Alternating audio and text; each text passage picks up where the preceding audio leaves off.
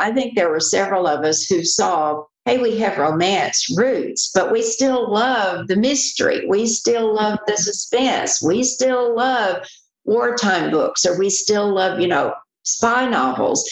And so the way I felt about it was that the attraction heightens both elements of the story because you're never more afraid than when someone you care about is in danger. That was the voice of Sandra Brown. Welcome, everyone, to Fated Mates. I'm Sarah MacLean. I read romance novels and I write them. I'm Jennifer Prokop. I am a romance reader and editor. And this week, for our first Trailblazer episode of season four, we are absolutely beyond thrilled to have had a conversation with absolute fucking legend, as Tom Hardy would say, Sandra Brown. Yeah, we recorded with Sandra uh, in August, I think. That sounds right. And we will be talking with her today about her life in romance, about her new novel, Blind Tiger, about her many, many, many New York Times bestsellers, and just about all the amazing history and stories she has um, as a romance uh, writer and how she started in the business and where she is now. I think that was the best part of the conversation this sense that we were talking to somebody who knew everything, who had been there from the start and really had a lot to say about how the genre has grown and um, where the genre was and where it could be. So, without further ado, here is our interview with Sandra Brown. And um, I don't know, enjoy it as much as we did, everyone.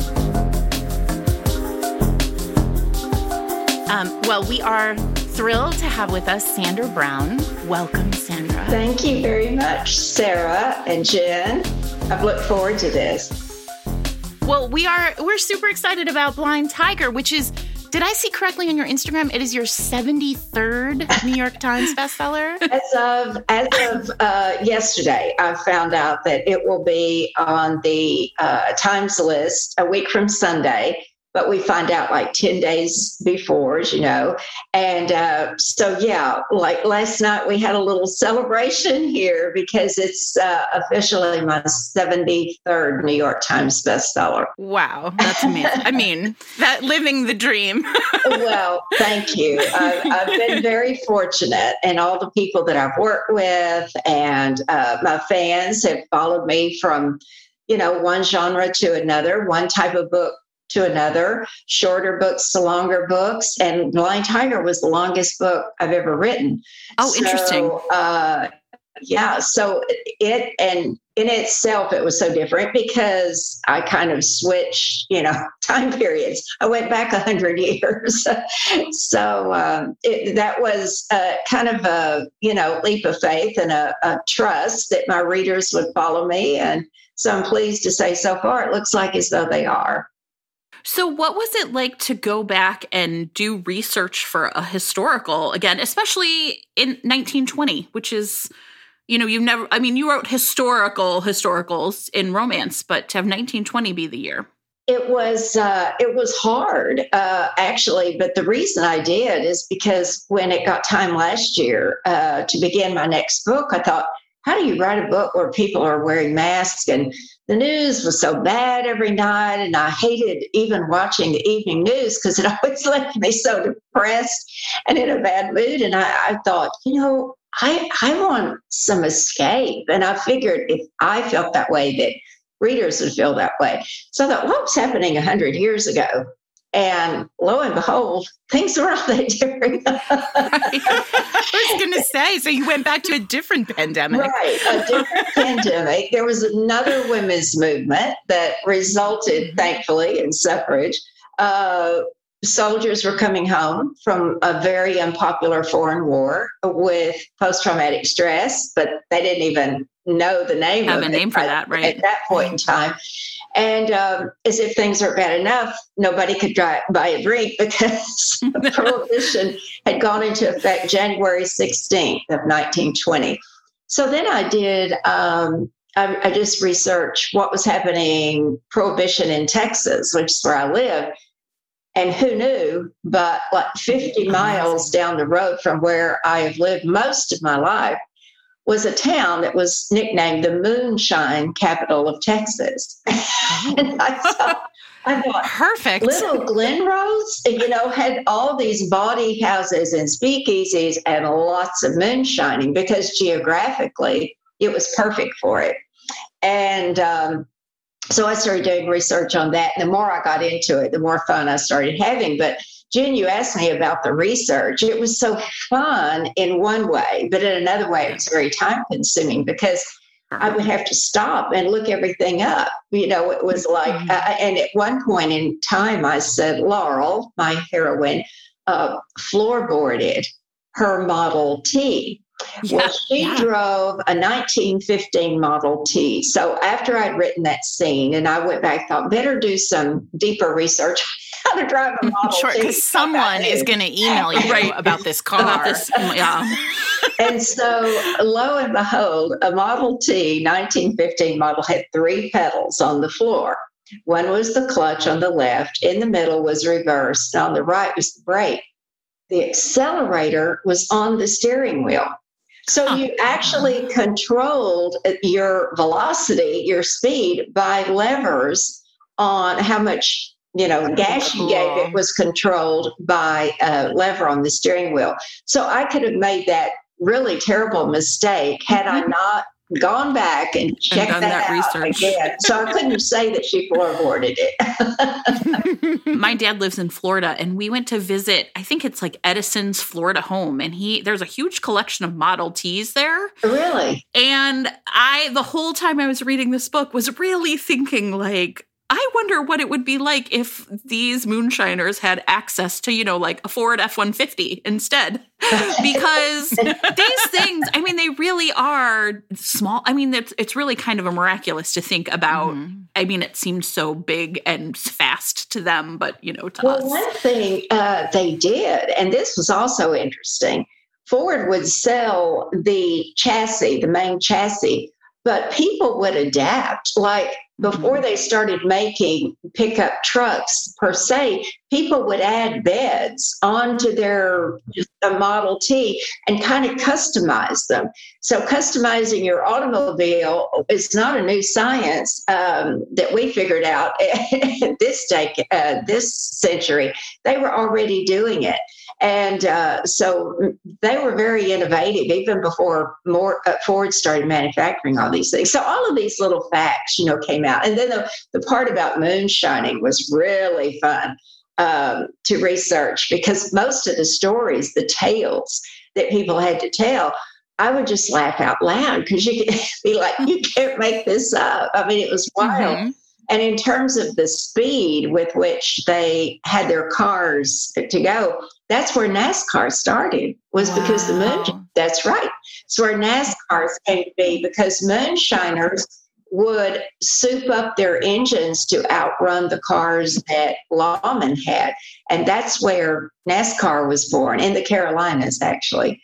But uh, yeah, so all of this was just fun. You know, it was uh, it was a a fun departure. And I think from a creative standpoint, uh, it's good for writers to try something different, to uh, go at a different pace. Um, I've always, throughout my career, just spanned 40 years now, uh, but just to try something different to challenge myself. And I think um, the, the worst thing that a writer can do is become complacent and and uh, just rely on you know their history um, in the marketplace because the, the market is constantly changing. It's a you know it's a it's a evolution every day and um, it's a learning curve every day.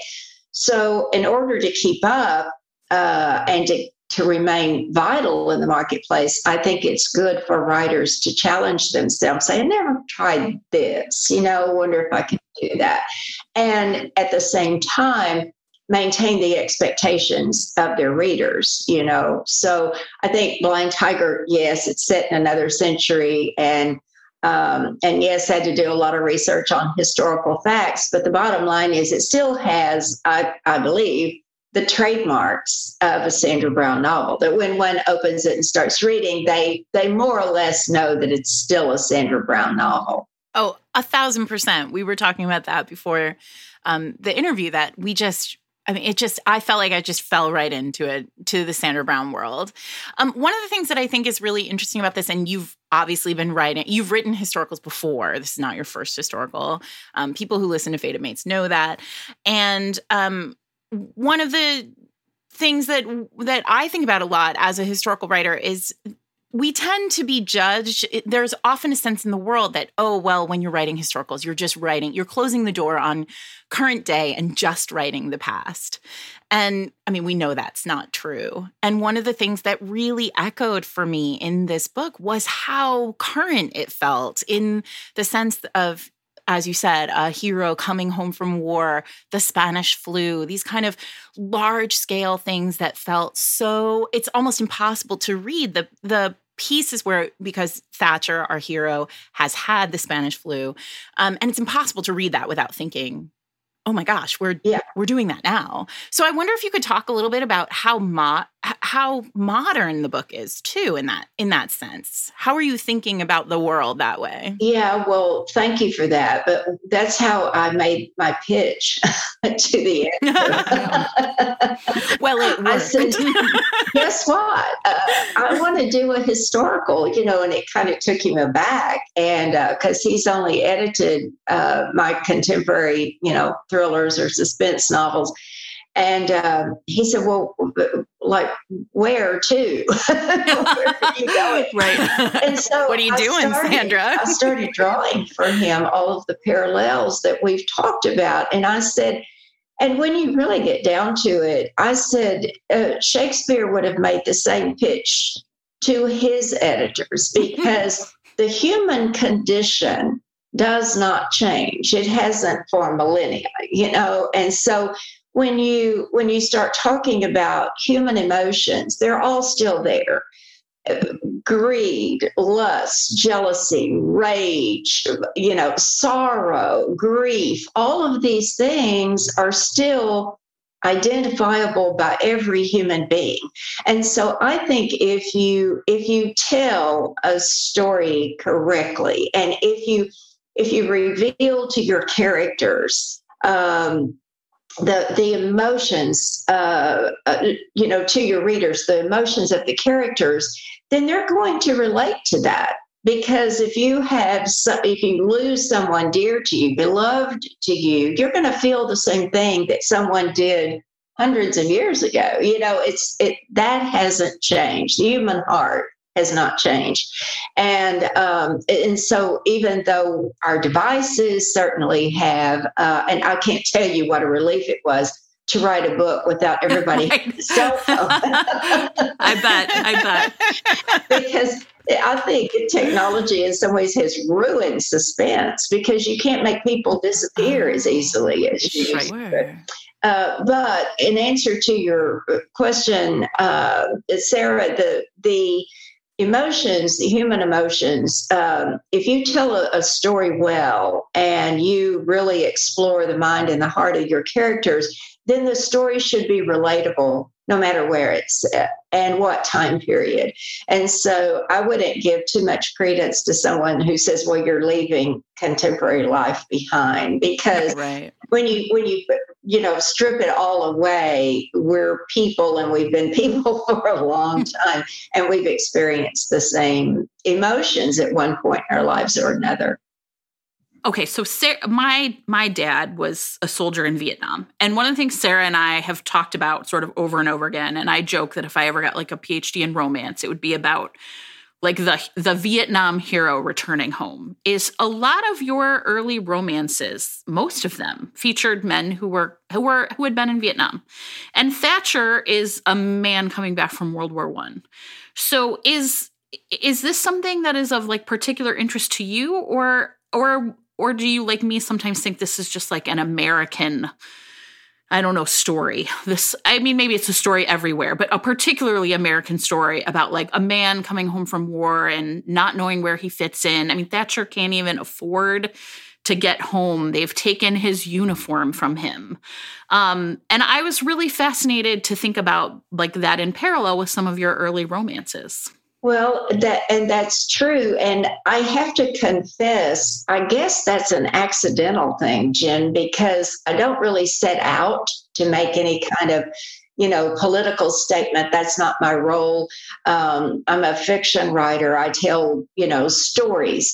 Um, but it's interesting now that you mention it because I really, really hadn't thought of that.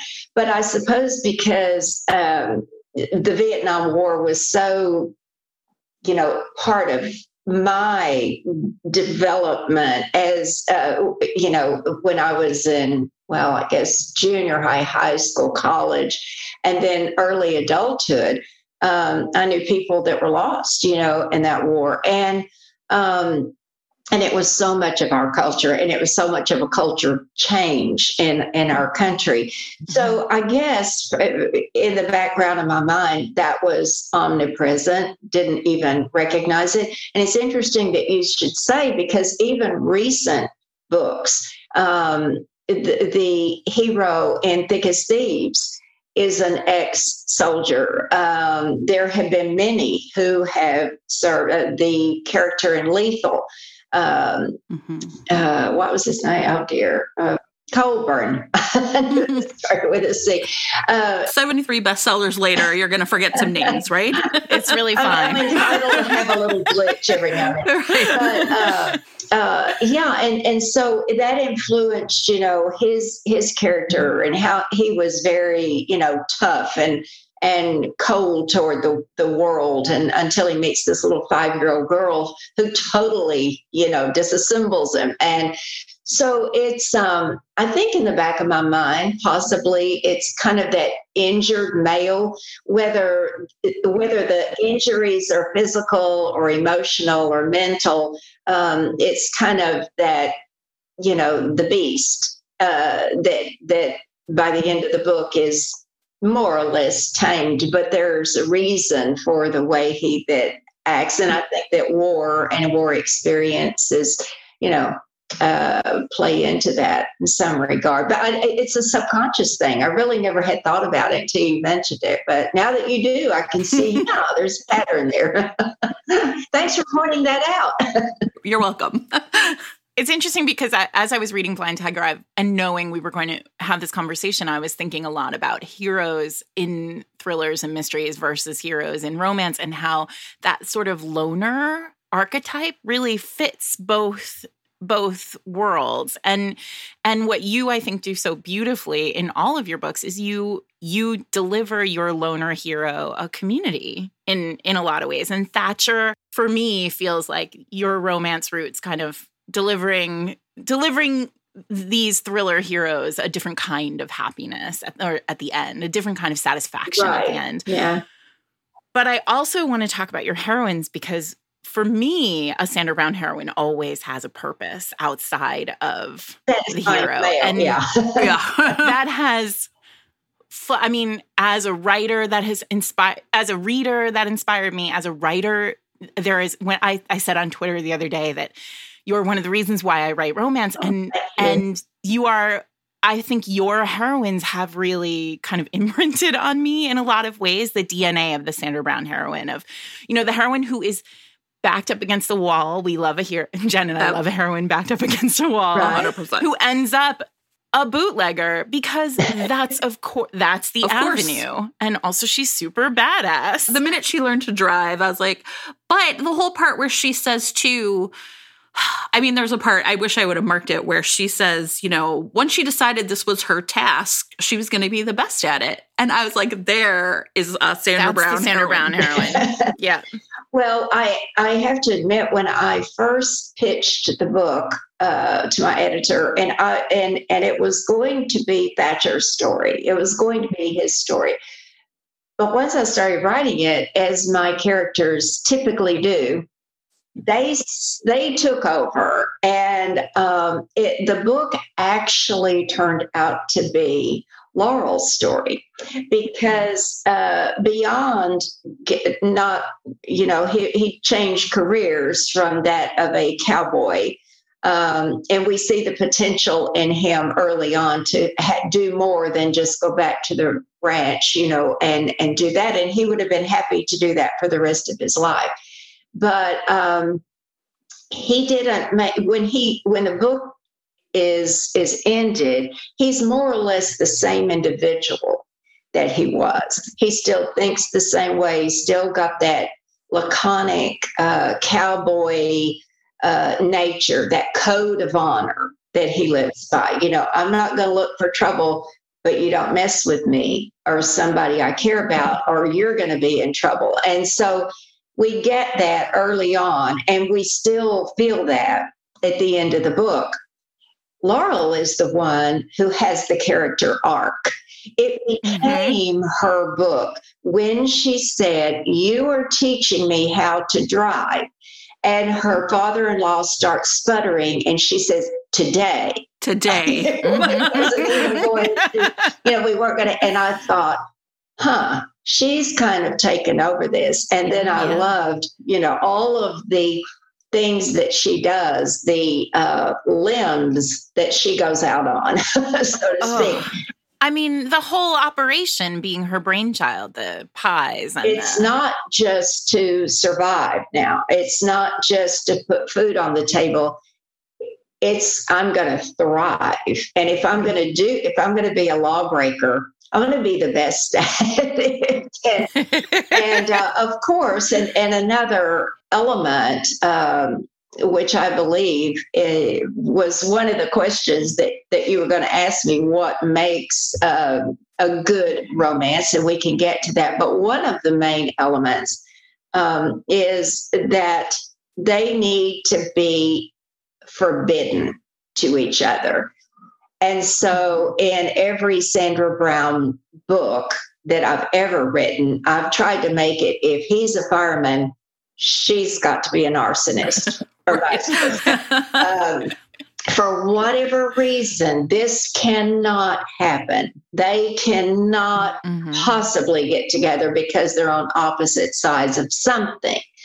And in this instance, it was so obvious. You know, when I first started plotting it, and I thought, okay, can I really do that with a heroine? Can I really do that? And yet, yes, yes. was like, yes. yes, you know, hell yes. If you're going to write me, then I'm going to take over. And and she did. And um, and and uh, you know, I think every reader, I hope every reader, male and female, will admire her gutsiness. You know, they might mm-hmm. not admire the enterprise, but they, I think they will admire and can identify with somebody who says, okay, I've been knocked down yeah. twice really hard. Um, and that doesn't even count her upbringing, her parents, you know, her, her domineering father. So she's refusing um, and resolved never to depend on anyone to take care of her again. And I think that is a a lesson in, in what contemporary you know women in our society are learning uh, is that you know as much as you love somebody um, as kind as someone is to you you need to be able because you don't know what fate is going to throw in your path. You need to be able to take care, take of, care yourself, of yourself not depend mm-hmm. on other people anyone it was a joy to read blind tiger um, and to return to to your books um, to your historicals. I mean, I as an as a as an avowed, we did a podcast where I said it out loud as an Another Dawn fan. I was like, here we go, yeah. a dusty Texas, I'm ready. Yes. It's um, so, uh, so funny. A little uh, backstory on that. I wrote uh, Sunset Embrace, mm-hmm. and I sent it in to um, my editor at the time. They were published by Bantam. And uh, my editor at the time, after, you know, a month or so had gone by and the book was in production, and she called me one day and she said, the ladies here in the office um, have a request. and I thought, you know, signing books for their aunts, you know, their grandmothers, their, their moms.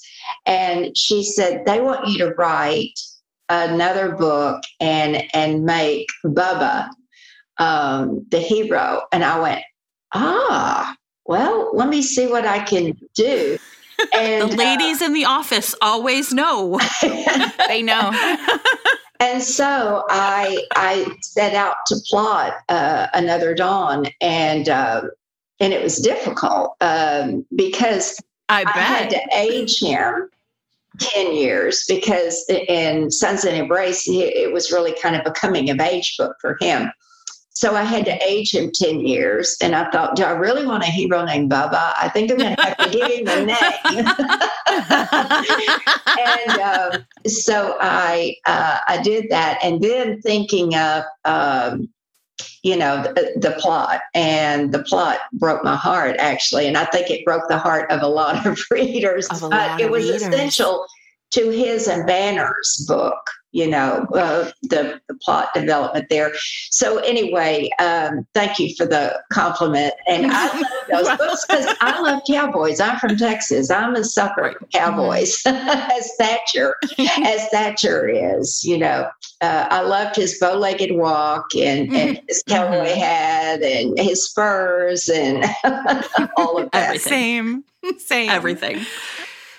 Um well I would love to hear your about your journey into romance because you know we've talked on the podcast about how you were really there at the start of Harlequin American with Vivian Stephens. We talked about Tomorrow's Promise on the podcast. So Loveswept. Yeah, the early Loveswept books. So um I wonder if you could sort of give us a sense of paint us a picture of those early years and how you became a romance writer.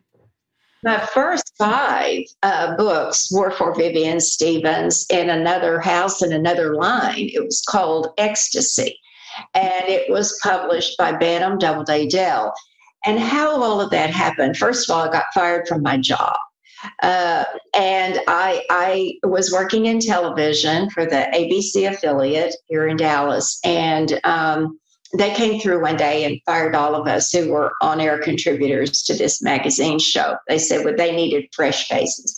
So God bless my husband, uh, who's still my husband. uh, he, he's put up with me all these years. Um, but he he said, you know, you've always said you want to write fiction, and now you've got time and opportunity, uh, you know, to do it. And I had two babies at home. I mean, I, they were toddlers, my children. And um, I said, "Gosh, but you know, I don't know how to. I don't know how to do that." And he said, "Well, you don't. You won't know if you don't try, and you can either keep talking about it or you can do it." So I sat down and proceeded to start writing. And he had a talk show. This is a long story, but anyway, he had a talk show in the morning. He interviewed all the authors who came in on tour.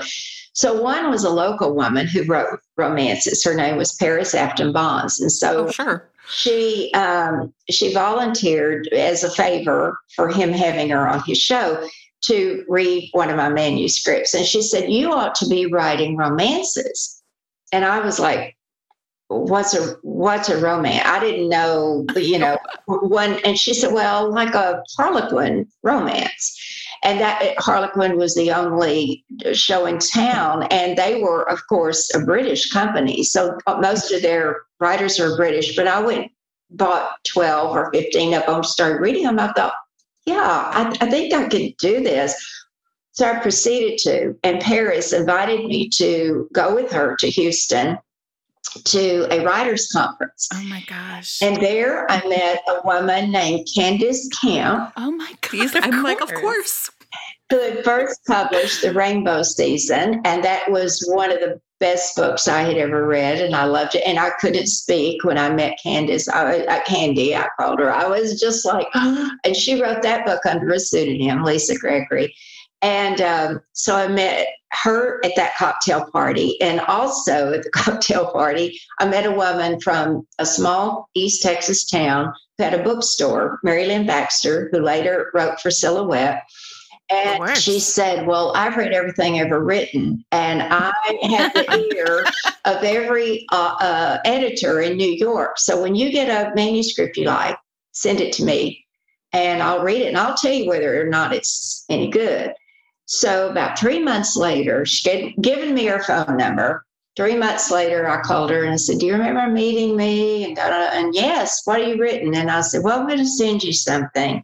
And she called me a few days later and said, This is exactly what a woman named Vivian Stephens is looking for for a new line of romances called Ecstasy. Oh my gosh. I have shivers.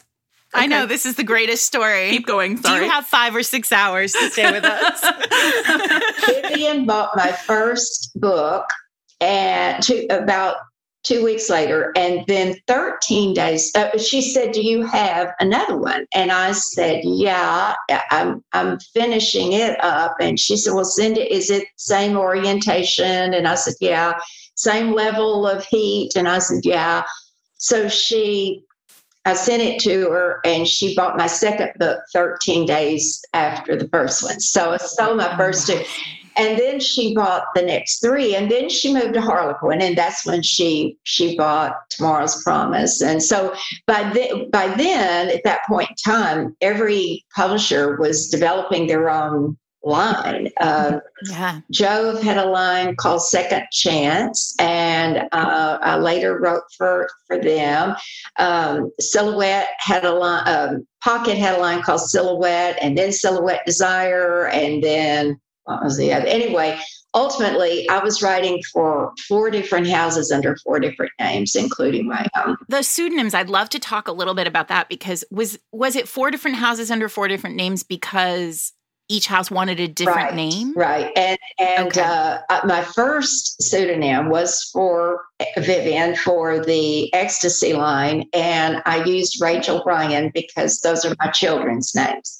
Oh, okay. And it was a bribe. Oh. Uh, if you let mommy work and leave me alone, that's awesome. We'll go get ice cream, and I'll put your name on every page of the book. And so that's oh my gosh, perfect. And for and then I also thought Rachel Ryan sounded a whole lot more like a romance writer than Sandra Brown.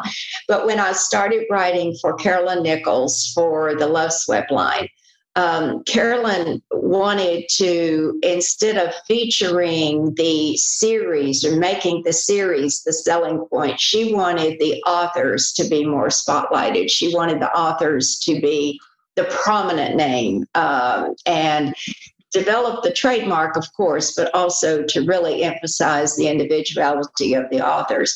And so uh, I, she said, "I want to use your your real name," and I said, "It's about time to." You know that I did.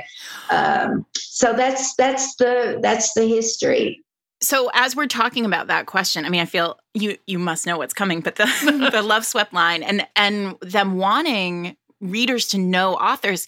Can we talk about this, which is that Rana look? yeah, you mentioned that to me. I had forgotten that. I had. I love. First of all, I love that you have forgotten this. I can imagine being so cool that you forgot that you were your own cover model. That's all I have to say about that. And we have lots of serious questions too. And but you said, "How did that come about?" And honest and truthfully, I cannot remember. I just remember being asked. And I don't think you were alone because I think Nora Roberts was also on one around the same time. I feel like they they did this with a few people. There were a couple people, I think. There was another one I can't remember the name though. Beautiful writers got got to play models. My, my hair has never been that long. I was going to say, is this your actual hair? no. And I never had a dress that gorgeous either. So what I think they did, I think what they did is take our picture in that pose. And then they had, you know, the, the painting done. And it was a really pretty good rendition of it's beautiful my face, but I didn't have the the hair the flowing locks. Right. And um, we've talked about this on the podcast before, but this is McLean Steve- Stevenson from MASH, yes. right? Uh-huh. And yeah, did you get to pick? Was he a favorite, or were they just like, "Sorry, Sandra, you're gonna have to He's be"? our local hottie, right? I don't know who. I don't know how he got selected either. I don't. I he, his, totally he needed the press. He needed to hang out with you. He needed the glow up of Sandra Brown. So going back to those kind of early days, because we always think about that as like it must have felt a little like there was an explosion of popularity because prior to that, it was so historic. You know, we know that in the 70s, it was, you know, big historical times, but this is really the burst of contemporary romance. Yes.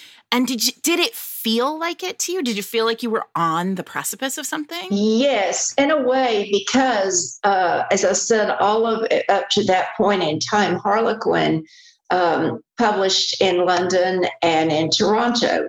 And, and they had, I think, the first American author that they bought was Janet Dailey. And I could be wrong on that, but I think that's right. And so it was like, well, duh, you've got a whole continent right over here of of um, of women writers yet untapped and um, and then so it was it was like uh, and the and the competition among the houses. This is a great time to be starting. I, have often said that um, I hit it at exactly the right moment in time um, because it was the competition among the houses to sew up you know, the Nora Roberts, the Jayne Ann Krentz, the Barbara Delinsky, the uh, Sandra Brown. Uh, I, could, I, could, go on and on and on. All the writers that you know came up um, out of this, and so um, it was it was very competitive among the houses to to publish quickly. Well, I wrote like a frenzy all the time. I mean, it was I was going to say, it must have been. When my kids got old enough to go to um, kindergarten and they were at school because it was like I get to write without.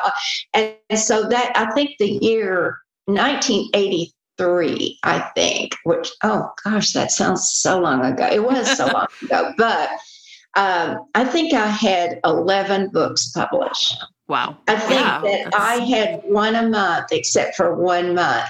And um, and so it was a juggling act. It was like, and each, you know, each line, whether it was Silhouette, um, Loveswept, Second Chance, uh, the American Harlequins, um, whether each line had nuances that were uniquely theirs. There was just mm-hmm. something, you know, a little bit different and uh, so i would tailor a story if i if i thought of a plot i would kind of tailor the story oh that would make a good desire or right. oh that would make a good you know Loveswept and then there were some um, differences in the length. So if a story was going to be a little bit longer you know i would i would tailor it. But it was a kind of a juggling act. And i have to to say uh, one lesson I learned um, early on is I didn't talk about my business with anybody. Um, what I wouldn't share anything that I had spoken about with one editor with another.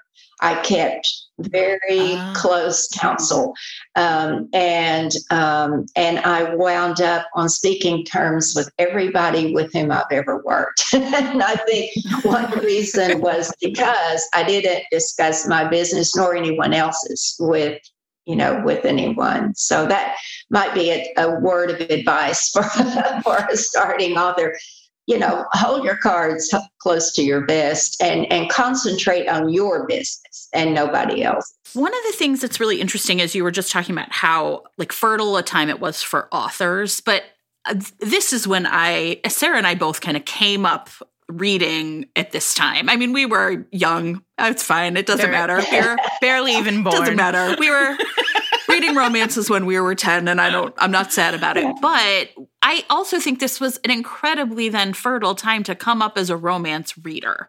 So, can you at all are there do you have stories? Do you get letters from fans? These books mean something to people. Yeah, uh, and it's so humbling. It really is. Um, but before we had email and and social media, um, you know, fan letters. I would collect them uh, from the mailbox, uh, and uh, and I would dedicate, you know, like one day a month to answer, you know, by hand. Um, all of these letters and it, it took a lot of time but right now social media takes a lot of time so you know but i was always so touched by the stories that people would tell me about how my story affected them and to this day it's it's really humbling and and um, gratifying uh, and validating because I can bang my head against the wall, think nobody is going to read this crap.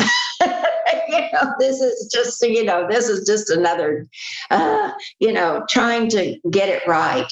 And I struggle with that. I struggle with the insecurity of, I'll never write another, you know, sentence again uh, every day. I do that. But when you get a letter that says, This touched me at such a, a needful time in my life, whatever it is, a, an illness, the loss of a partner or child or you know something really tragic and they say your books just saved me through this and uh, and that's when it's like you know if that one person is the only person who took something from that labor that I put, then it was worth it. You know, it makes those long hours and days at the keyboard really and truly worthwhile.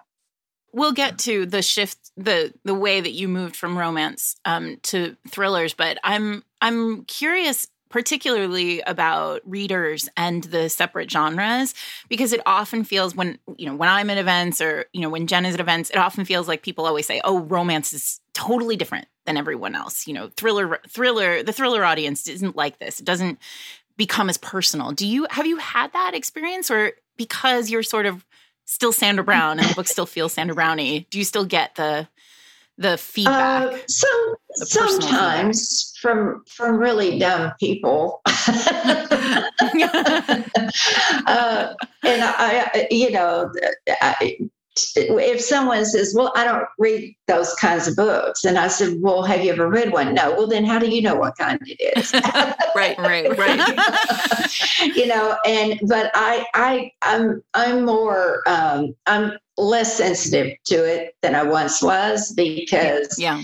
Um, then in the same breath they'll say, "Gosh, but it must be really, you know, how do you write a book?" And I'll go, "Yeah, that's that's kind of tricky." You know, if it were easy, everybody would be doing it because the writer's yeah. life is a great life.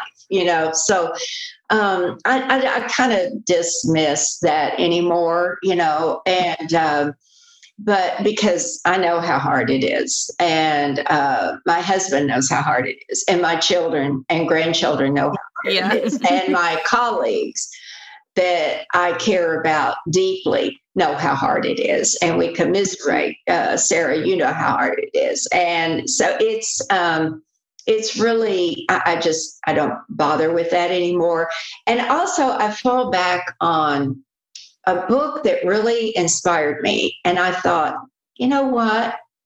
You can combine thrillers and sex. And the book that did that for me was Eye of the Needle by Ken Follett. Mm-hmm. That was one of the sexiest books because you talk about forbidden and you talk about the isolation, which I always try to um, build you, you said you bring your character into a community and form a community around that character it's very insightful of, you. Um, because i do try to create a world where the rest of the world is kind of just disappeared. It, it's it's that world. And the characters it's a microcosm.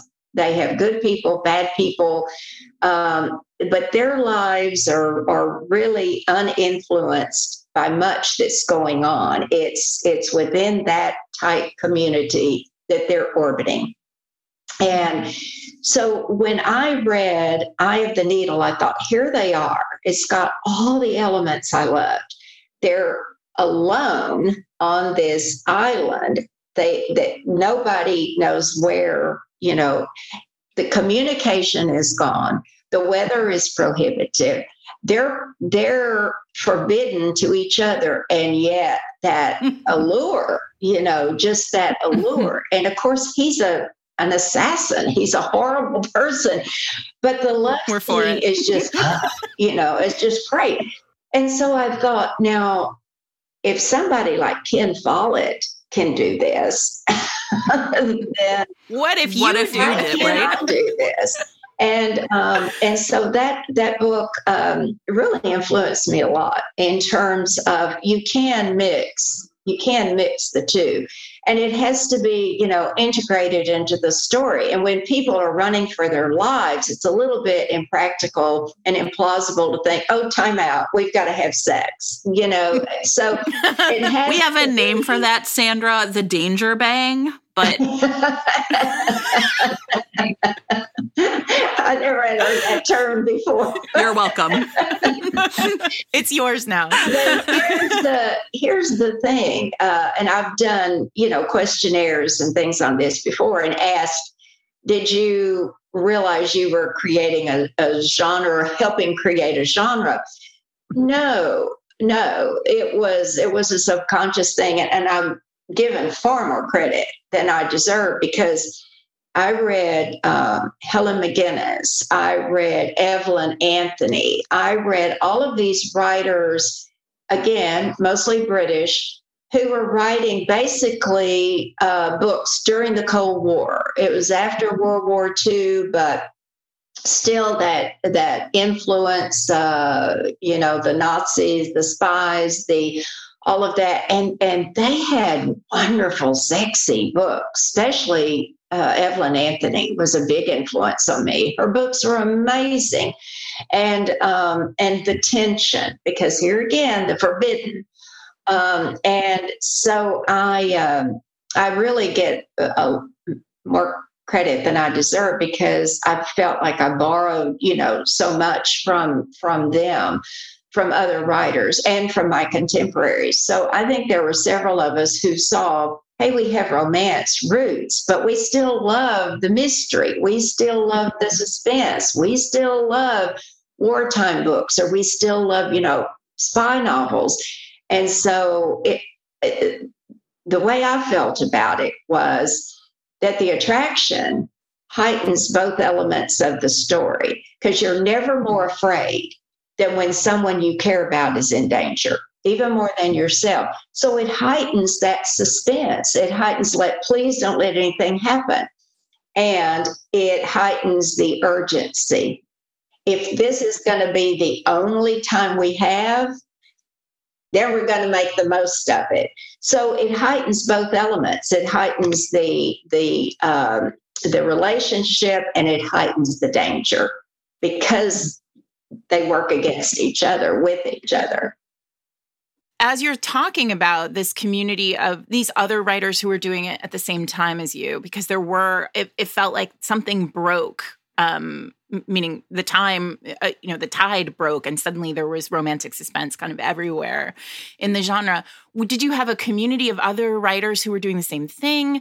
Who were the members of that community? Well, I have to say, I have to give credit to international thriller writers um, I was asked very early on. Uh, Gayle Lynds asked me, uh, and David Morrell, who I, I, didn't know at the time, um, Lee Child.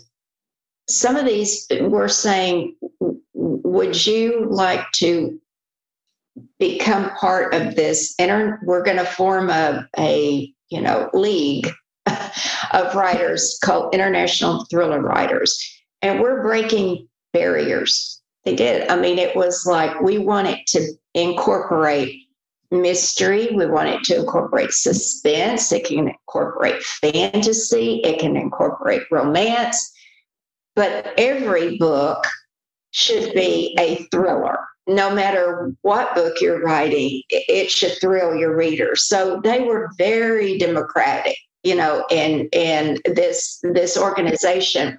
And I think they possibly as much, if not more, went out of their way to include writers from another genre that wasn't so steeped in um, you know espionage or so you know mm-hmm. which would mm-hmm. call a mind thriller they had horror writers they had you know it was it was everybody and um, and so i really have to credit that organization a lot with with bringing everybody in and recognizing the contribution that women writers had made to the marketplace right. and and they yeah. were they were really a fundamental um, group that that brought to the publisher's attention hey, we got all these great writers over here, and guess what? You know, they're women. what a concept. when you look back on your career, like, is it is there a book that you can point to where you thought, oh, I I'm feeling my direction change and I'm yeah. moving okay. away from straight romance, or was it just really like a smooth continuum for you? There's not like a Slow Heat in Heaven was the one or whatever. Yeah, well, it was Slow Heat in Heaven. Uh, there it is. That's the one we hear about all the time. yeah. yeah. Yeah. I mean, it's the book you hear about when somebody says Sandra Brown. Was, uh, if you're not us going, a, another dawn, tomorrow's promise. it was kind Texas of a Chase. breakthrough um, for me, but um, apparently for a lot of romance readers, you know, it was like, what happened to that nice girl we used to know? yeah, it was so gritty. Oh, right? I can still remember where I was when I read in Heaven. I was in my sister's too. apartment in Waltham, Massachusetts, oh, sleeping on an air mattress, uh, and there I was. I've been to yeah. Waltham, Massachusetts, but uh, anyway I remember um, I had finished the Texas trilogy. Lucky, Chase, and Sage, who were the most they were the most fun books I'd ever written. And they are in their 45th printing domestically. Um, and so they have resonated with a lot of readers and i loved those characters and they were so much fun and i think i only wrote one other Loveswept uh, after that. And then I had signed a contract with, um, uh, it was Warner Books uh, at the time.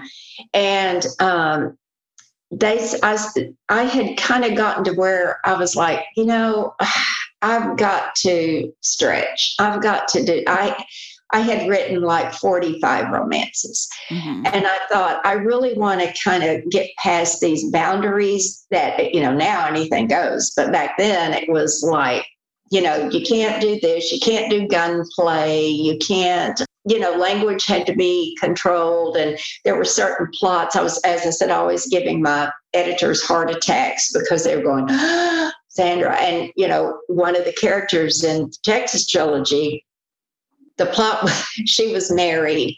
And when i told my editor i was going to do that well when i told my editor who's carolyn nichols and when i told her i said i want to do these books from the male point of view. And she said well you can't do that. And i said well you kind of can. I can let, let me show and you. I said they're, they're thinking such wonderful things. I think this would be and i want to make them longer and I will throw in a third book. I'll give you a, a woman point of view. I'll give them a bratty younger sister. And so that's where that came about. And that's so fascinating. I mean, that changed the game. I had to fight for that. And when I told her that the heroine, you know, in Lucky was going to be married, she said, Your readers will never forgive you if you use a, if you have an adulteress, you know, and I go, Carolyn, how many books have I written for you? You're just going to have to get, go out on a leap of faith on this. And um, so, you know, made it that way. But when I, after I finished all those romances, I thought I, I want to do something where I don't have any kind of parameter I'm having to stay within, I, no borders, no fences. So I signed this book with uh, this deal with Warner to write a standalone novel, and it was Slow Heat in Heaven, what became Slow Heat in Heaven.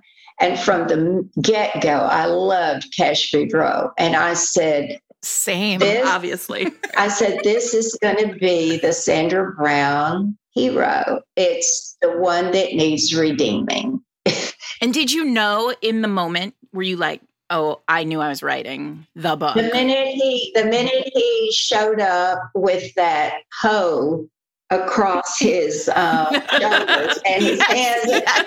and, and his hands relaxed. and then he kills the snake.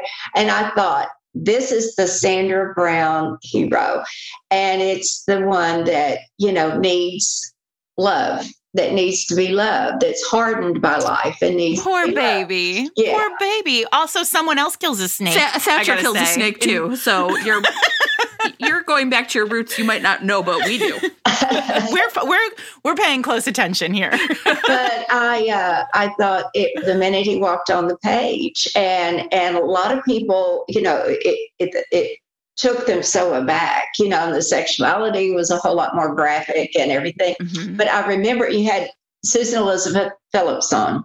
Yes. Mm-hmm. And I definitely remember a uh, it, I guess it was Romance Writers of America, some writers conference where she and I were were both attending, and I think that's the first time I met her.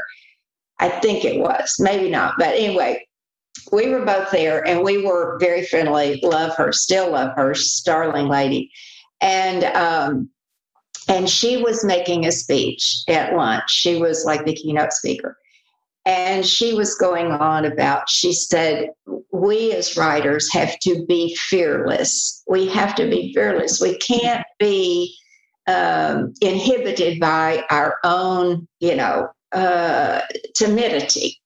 And um, that was her point. You know, be fearless. And she said, I have a post it note on my computer screen be fearless, you know, take the chance.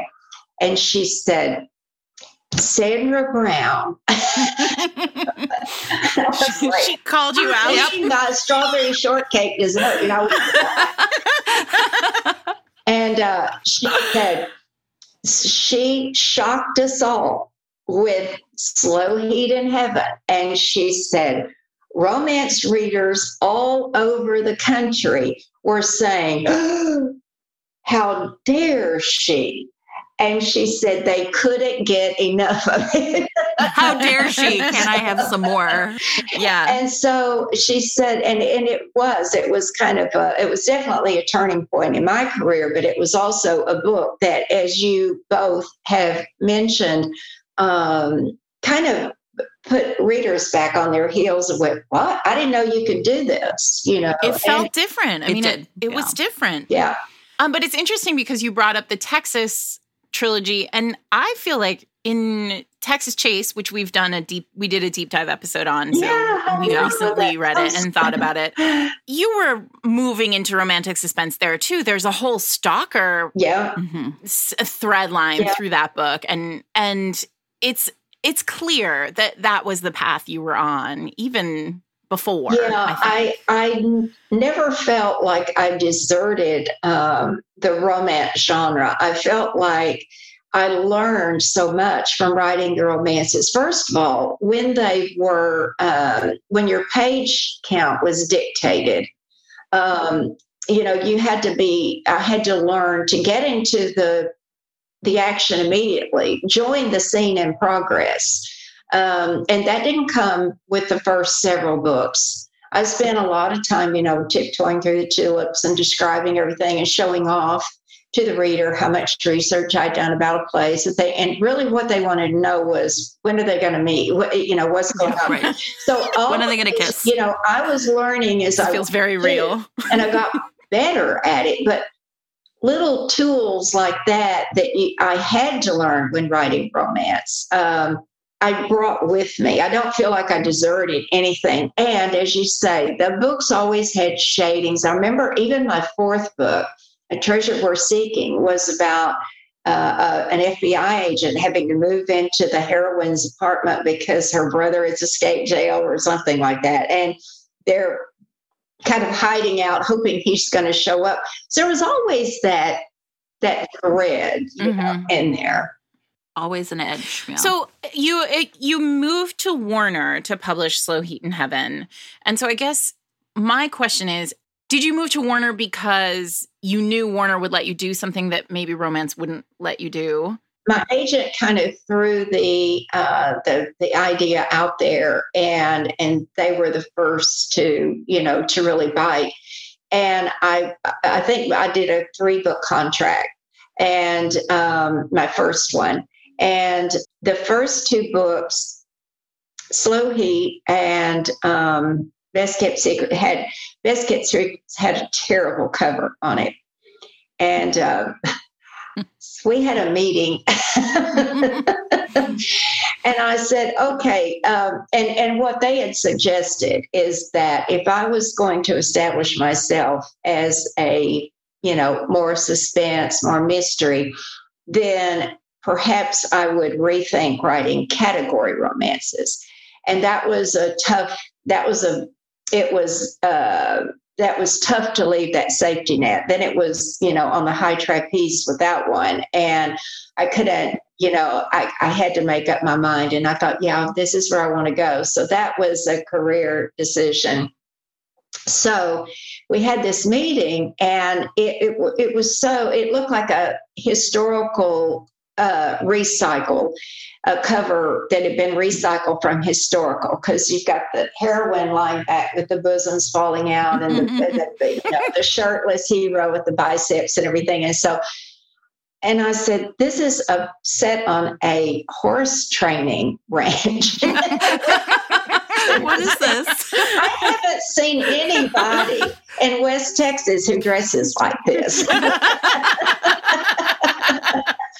and so I said, no more bosoms and biceps. I said, if if you're going to ask me to kind of start edging away from the romance elements into more mystery and suspense, then you've got to give me covers that yes. also indicate you that. have to help me succeed. Yeah. That's exactly right. And so on Mirror Image, they did a completely different type of cover. And guess what?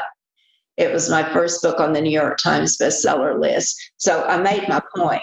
And from then on, I didn't have to, you know, uh, fight for it. I had a little bit more pull. was there any discussion of changing your name? No, no, no. I wanted to publish under Sandra Brown. Yeah. That's great. Um, you hear other people having to, you know, make that switch. It still is a thing that people say in romance, you know, well, if you want to write something else, you need to change your name. I'm just going to tell everybody, no, it's Sandra Sandra Brown. Sandra Brown didn't either. You shouldn't have to either. and that's also my real name. that helps too. So let's talk about Sandra Brown because we've already talked about, you know, what makes a Sandra Brown romance a little bit, but what do you think kind of is the hallmark of a Sandra Brown romance? What do you think saying to readers? Well, I uh, I don't know about saying to readers, but I had a, I worked this out over time. I have four elements to me that are critical in, in every book, and I've carried it over into the suspense novels, but the romance aspect of that. The first one is that the hero and the heroine must be codependent to solve their problem. In other words, they share a problem that each has to try and overcome. They're coming at it from different angles. And unwitting, unwillingly, they have to work together in order to solve it. That's the first thing. So build in, if I can, a problem they're going to share and they they're dependent on each other, not liking it at first, but that's the way it is. The second thing is they've got to share space. And this is the hardest thing to do because you've got to keep them together. And um, and that that you know all of the peripheral characters in Blind Tiger were a lot of people, but I tried as much as possible even though Thatcher and Laurel were not living with each other, he kept showing up. he, he, was always showing up.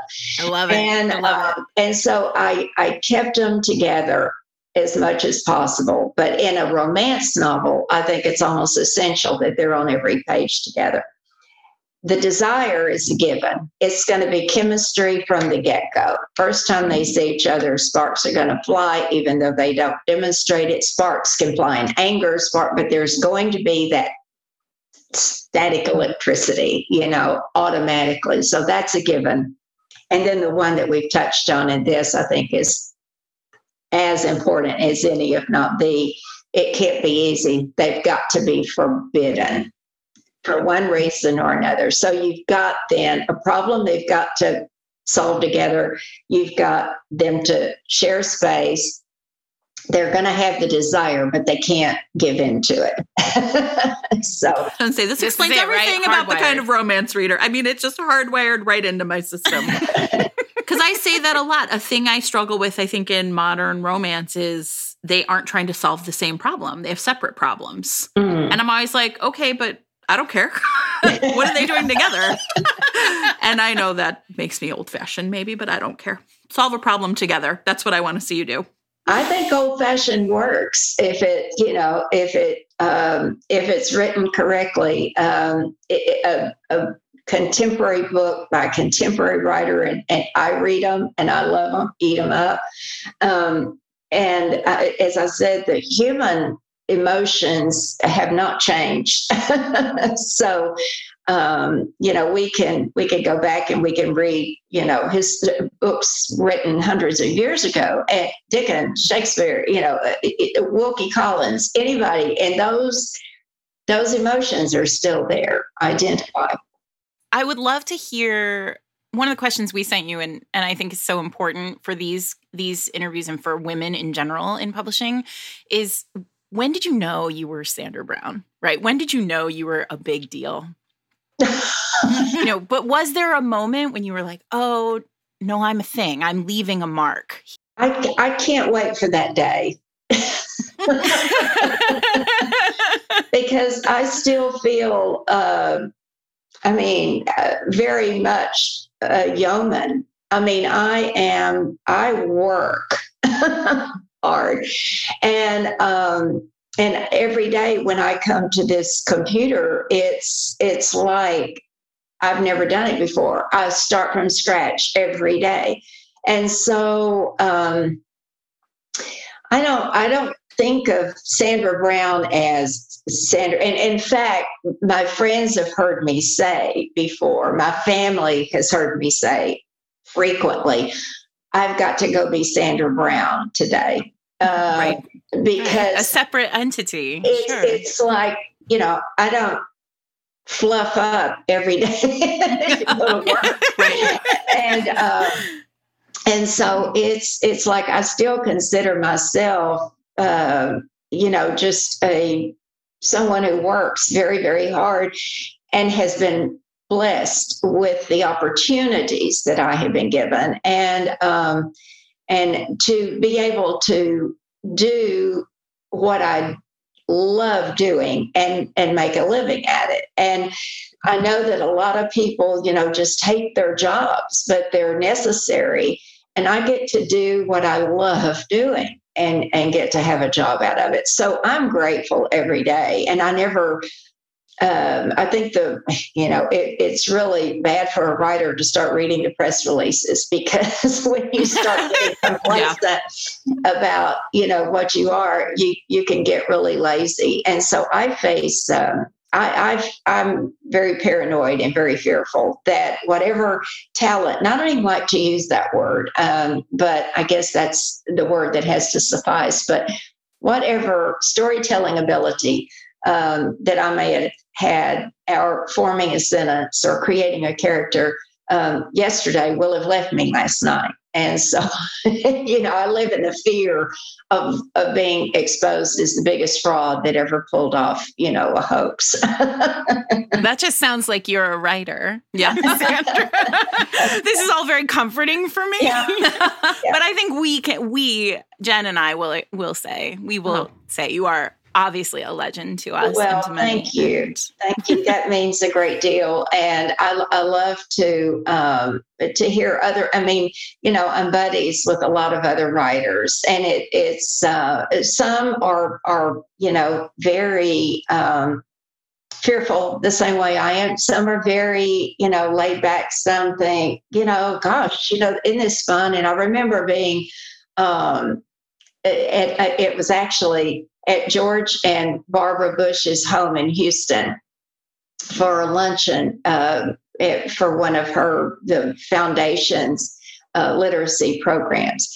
And Harlan Coben and I were there, and we had our spouses with us. It was lovely lunch, and so we were we were outside in their garden having our picture made with him and everything. And he, you know, he's very very tall, and um, he leaned down and he said, do you believe we get to do this? and I said, you know, I, I pinch myself all the time. I mean, the, telling my stories, writing my stories um, has enabled me to do amazing things, meet sports stars and movie stars and rock stars and um, and go on two USO tours, an opportunity that would not have been afforded me That's had amazing. I not been you know, a writer. Um, and so I'm, I'm forever grateful. But yeah, I don't look at, you know, Sandra Brown, the mom, is just mom, believe me. Sandra Brown, the grandmother, is just that, you know. Uh, and and Sandra Brown, the one that goes to work every day, is the different one that shows up to make a speech. so as we wrap up, though, one question that's that I think it's just like a reflective question and you've seen this in advance is um, when you think about your body of work especially like romance since this is a romance podcast although you're welcome to talk about any one of your books do you have a favorite? Do you have a book that you are especially proud of or that you hope will outlive you? Uh, well I, I, make a when i'm asked this in a public uh, speech public arena i always say my favorite is the one that you're about to buy. Good answer. Great answer. But let's say you're asked for posterity.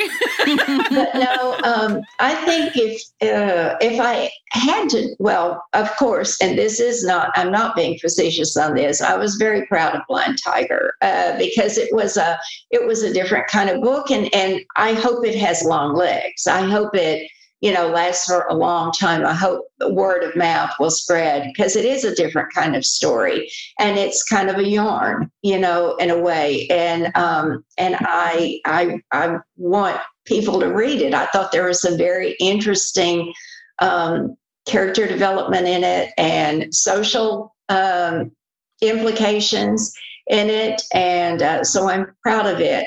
Um, a book that comes around a lot is Envy um, people, uh, there's a lot of um, fan base that that say envy, you know, was was one uh, that I really loved, and so I think it might it might live a, a longer time, and I think the trilogy will, just because they're so much fun, and there's still a an ebook I can't get them uh, in ebook, and um, because of oh yeah, because we had to order. I had to like order paperbacks we had to read them when we print. did Yeah, right. Wait, why can't they be an ebook? Well, it's no, it's it's uh, it's all contractual mm. stuff, uh, and uh, I hate that side of it uh, because you know, uh, well, I could comment more, but I'm, I'm sure. But the the uh, you can come again when you're ready. Soon, let's put it this way: as soon as it becomes feasible, uh, I, I, would love to have them available to readers in ebook.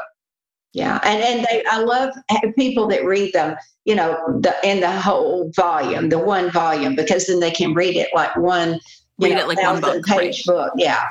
I love i mean this is such a tiny tiny thing but that exclamation point really does a whole lot of work on those oh, you know what I heard you comment on that. Uh, on oh, did chase. you hear me call them sexclamation points?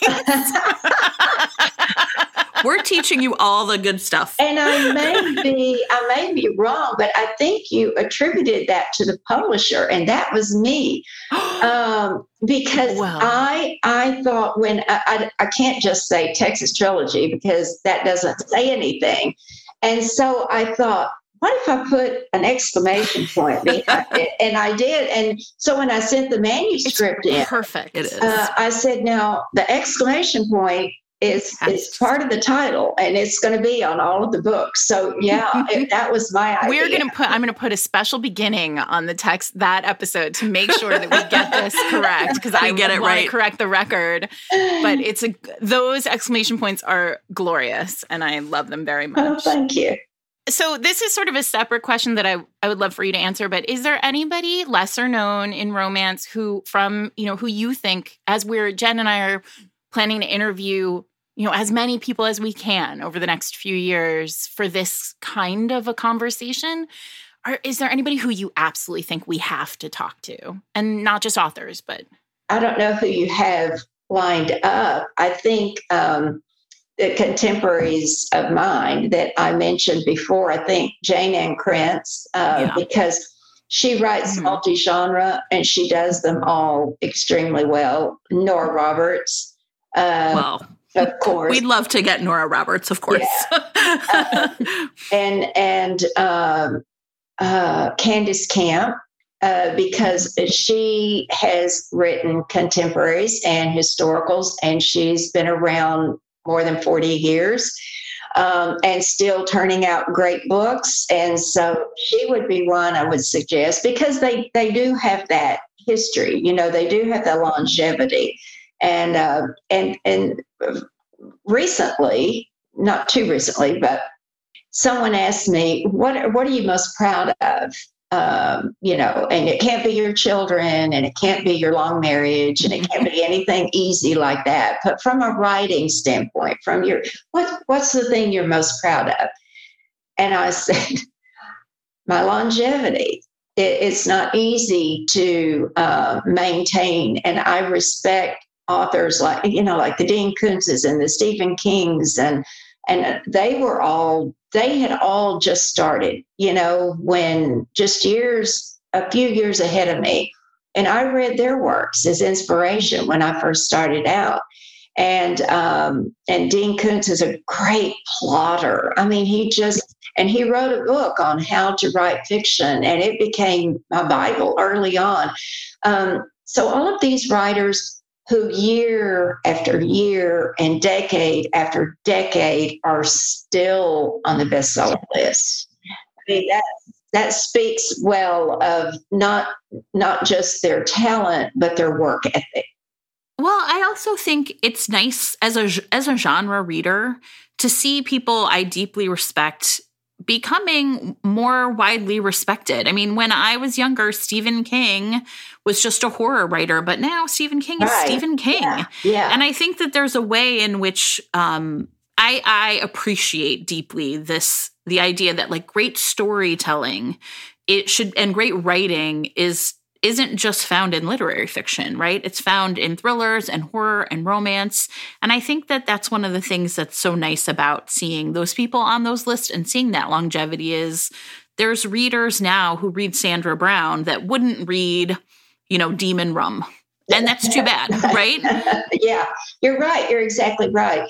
And uh, and so I think there is sometimes there is a a um, prejudice there, you know, but um, it, it it speaks well of a storyteller who can come up with that many stories and and over a period of decades. I mean just decades and and remain a a uh, marketable you know commodity to to publishing houses. And so i i'm i'm proud of that longevity. And it's work. I mean it's just work. And it speaks not just to you know sit and wait to get inspired. You really have to put your butt in the chair, you know, and get your head out of the clouds and put words on paper. That's the only way I know how to do it. Uh, there's no other way that I know to write a book except one word at a time.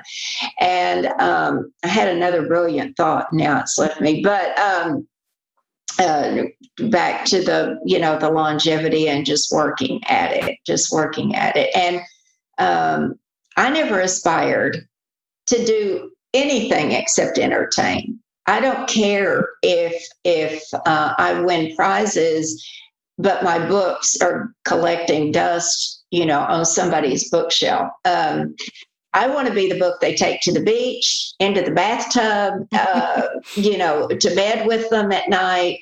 That have the coffee stain, the Coca Cola stain, the suntan oil. Um, you know, they're they're afraid from taking on the subway because you know that's the one you you don't want to put down. That's the one you're carrying around with you, and that's the one that's keeping you engrossed.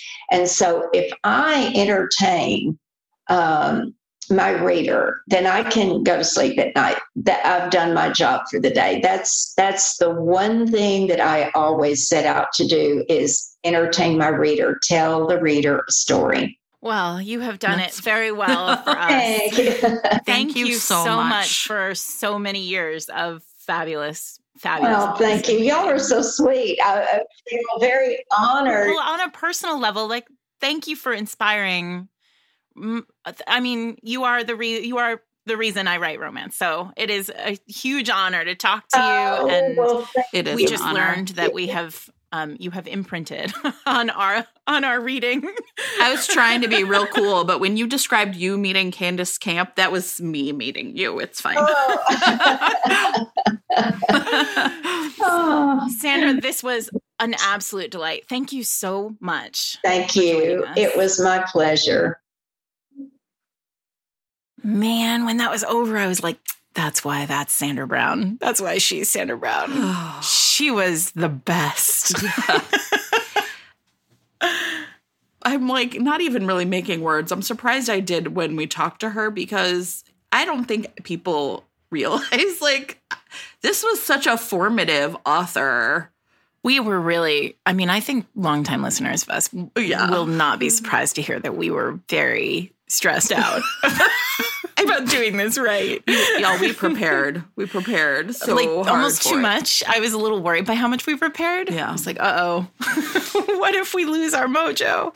But um, it was so great. I loved her. I loved just how she i loved her her wisdom i loved that when she when we asked her about the hallmarks of a sandra brown novel she, she, had a list she knew exactly what she wanted what she was and she knew exactly how sandra brown novels feel and i mean the second she said and they're pretty fearless i was like that's it. That's the whole ball game. And we've talked so much about that over the last three years, not just about her, but about all the books that we've loved. Yes. Um, just that there's this sense of fearlessness in them. And so it just reminded me that as writers, our work is to swing for the fences. And maybe we clear them and maybe we don't, but you swing.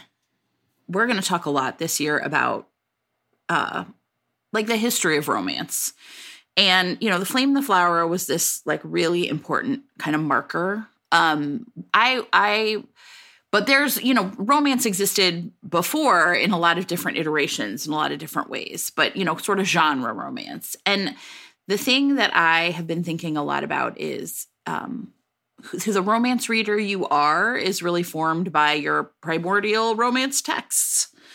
And when Sandra Brown talked about what made uh, what makes a Sandra Brown romance? It was so. it was like this is what is romance is to me. Yeah, it's like she unpeeled you right straight to your it's core. right there. She made me who I was. But I think the other thing that's really interesting is is that can be true at the same time that I can see how romance has really changed. Yeah. And so that's the part that I I think continues to astound me is um outsiders to romance are kind of like, aren't they all books all the same? And I was like, no. Yes and no, right? Like, mm-hmm. yes, there's something it delivers to me every time. And hearing Sandra Brown verbalize what she wants to do in her books really made that clear to me. But also, so much has changed. Yeah. Well, it was interesting because reading Blind Tiger, which is probably 60% mystery slash thriller, 40% romance really gave me a feel for there were so many moments where I thought, "Oh, that's Sandra Brown. That's yes. like this feels it's a, it's a lesson in authorial voice reading that book, mm-hmm. you know, mm-hmm. 30 years after I read my first Sandra Brown novel. Um, and I, because I, I can still hear her in it. And then after meeting her, you sort of have this moment where you're like, oh, it all connects in this really cool way. Um, but also, it it feels like the romance there is a Sandra Brown romance, yes. not a romance of an author who just started this year. And that is also very cool. I think the work of what what we have talked about, we want us wanting this season to be, feels like um, we're really in that first interview. It just felt like okay, we're starting to see already the long road. And I'm really excited about that. I think one other thing I've been thinking a lot about is um, I think I mentioned a couple times here and there. I, there's a podcast I really enjoy listening to with my husband called Hit Parade, which is about pop music. And it talks about like sort of opens with like, we're going to talk about like, you know, disco and Donna Summer, but then it traces back right? All of the people that sort of influenced that music. And then there's sort of a part where it's like, who has Donna Summer influenced, right? That's a really good episode, everybody, by the way. Um, but one of the things I was thinking about as we talked to Sandra Brown was Tia Williams. So we interviewed mm. Tia Williams about her book Seven Days in June um, last season. Last season, but Tia Williams talked about her love of Slow Heat in Heaven and Sandra Brown.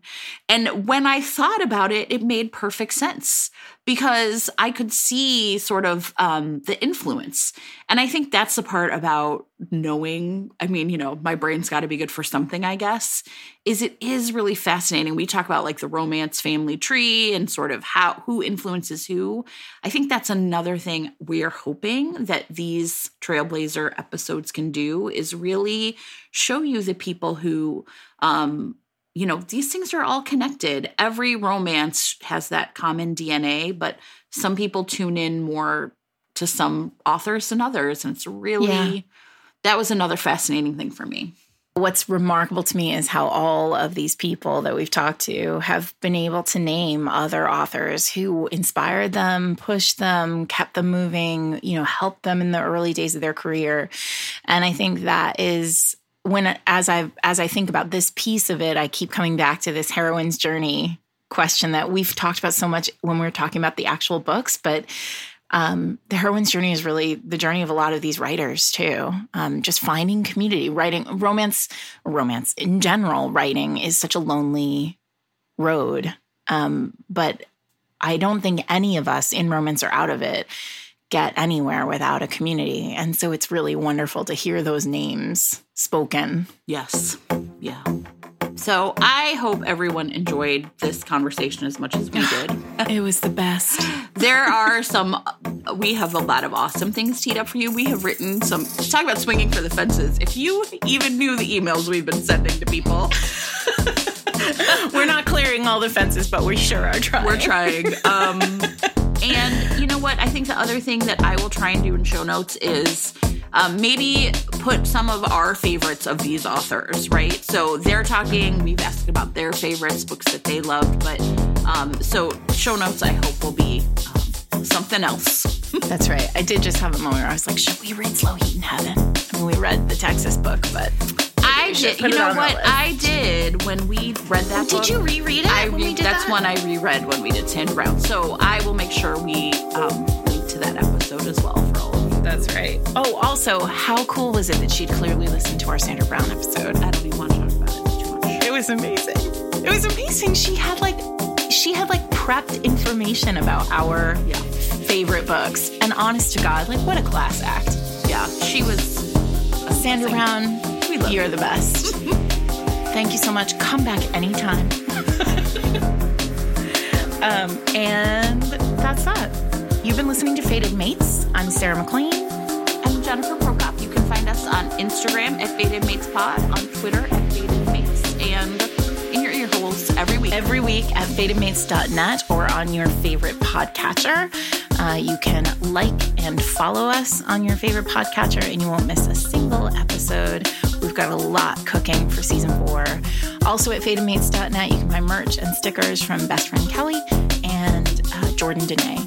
There's also, ooh, you guys, for season four, there's a Fated Mates tote bag now and a Fated Mates mug. So there you go.